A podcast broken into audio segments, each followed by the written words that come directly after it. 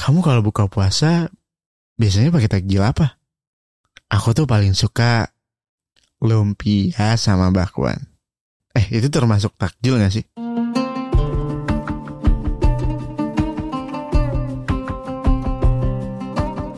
Assalamualaikum. Hai, aku Ibra. Ketemu lagi di Takjil hari ini. Podcast persembahan Kukila untuk nemenin kamu nungguin buka puasa selama Ramadan.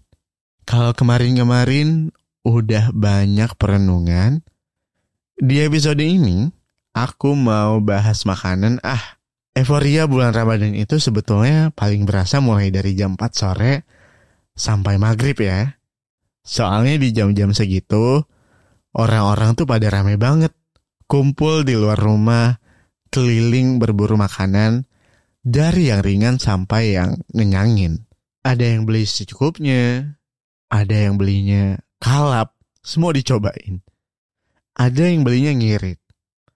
Ada juga ibu-ibu nih, biasanya sekalian beli lauk buat sahur. Biar malam-malam gak usah repot lagi mikirin masakan. Seketika di dalam komplek rumah jadi macet karena semua makanan berjejer. Kadang kesel juga sih ya kalau udah kena macetnya. Tapi kalau emang lagi fokus nyari takjil sih seru-seru aja pastinya. Biasanya takjil yang udah mainstream itu um, ada kolak, sop buah, es kopior, bubur mutiara, martabak manis, dan gak ketinggalan gorengan dong. Aduh, gara-gara nyebutin itu jadi lapar sih. Tapi ada juga loh takjil yang udah jarang ditemuin sekarang. Contohnya, kayak kue-kue tradisional zaman dulu.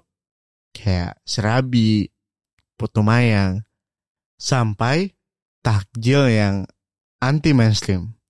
Dan dulu tuh sempat viral. Kayak misalnya dalgona coffee, es kepal Milo. Wah, inget ingat tuh? Viral banget dulu waktu kemarin pas pandemi apalagi ya. Sempat nyobain nggak? Eh, ya tapi kamu tahu nggak sih arti takjil itu apa? Takjil itu sebenarnya berasal dari bahasa Arab yang artinya menyegarkan. Jadi sebetulnya takjil itu berarti kudapan atau makanan yang menyegarkan untuk sekedar membatalkan puasa dulu. Kayak membayar rasa haus harian. Tapi kalau udah di kita sih kadang takjil tuh jadi berubah makna ya. Ayo ngaku, siapa di sini yang kalau makan takjil itu udah ngenyangin banget. Sebenarnya maknanya salah tuh. Tapi nggak apa-apa sih. Yang penting makan dan bahagia deh. Tapi ingat ya teman-teman, makan saat berbuka puasa pun nggak boleh berlebihan loh. Karena kita masih punya agenda untuk ibadah terawih dan salat malam untuk sebagian orang yang memilih menjalankannya. Jadi kalau makan, jangan berlebihan sampai bikin kamu nggak bisa gerak karena perutnya penuh. Terus perutnya jadi sakit. Terus kamu jadi ngantuk dan tidur deh. Sayang banget kan?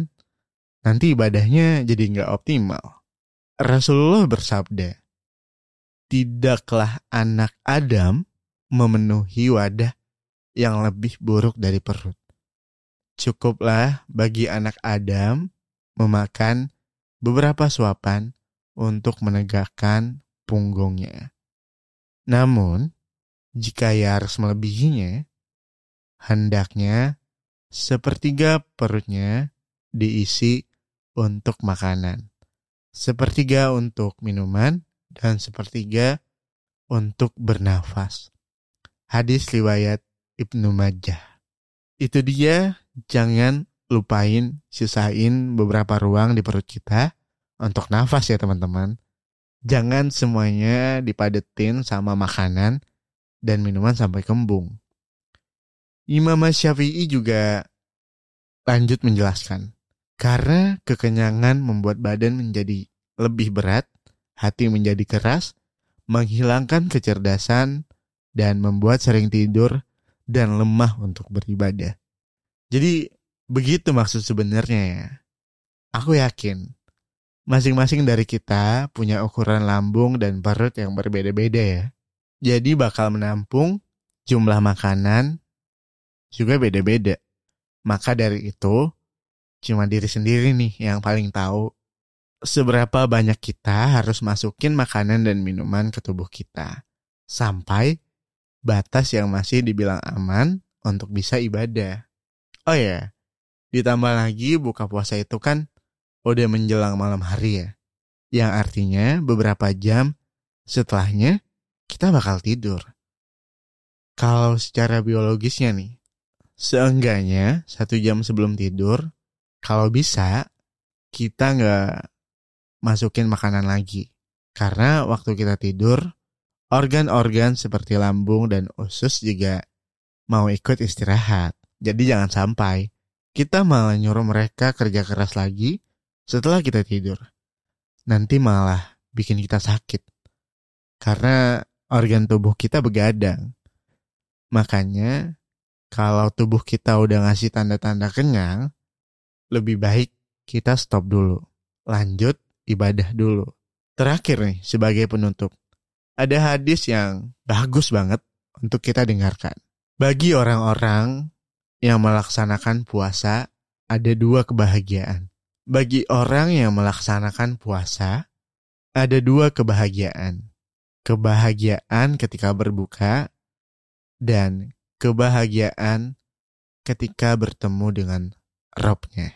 Hadis riwayat muttafaqun alaihi. Ternyata memang Allah tuh ingin memberikan kita rasa bahagia di bulan Ramadan ini setiap harinya. Ketika kita berbuka puasa, pastikan bahwa kita bahagia karena bisa kembali makan. Dan ketika kita harus melaksanakan sholat terawih atau sholat malam, pastikan pula kita juga bahagia sebagaimana kita bahagia ketika kita bisa makan takjil dan berbagai makanan lezat lainnya ketika Ramadan. Insya Allah kita ketemu lagi di takjil hari ini episode selanjutnya. Follow dan nyalain notifikasi biar kamu gak ketinggalan episode selanjutnya. Assalamualaikum.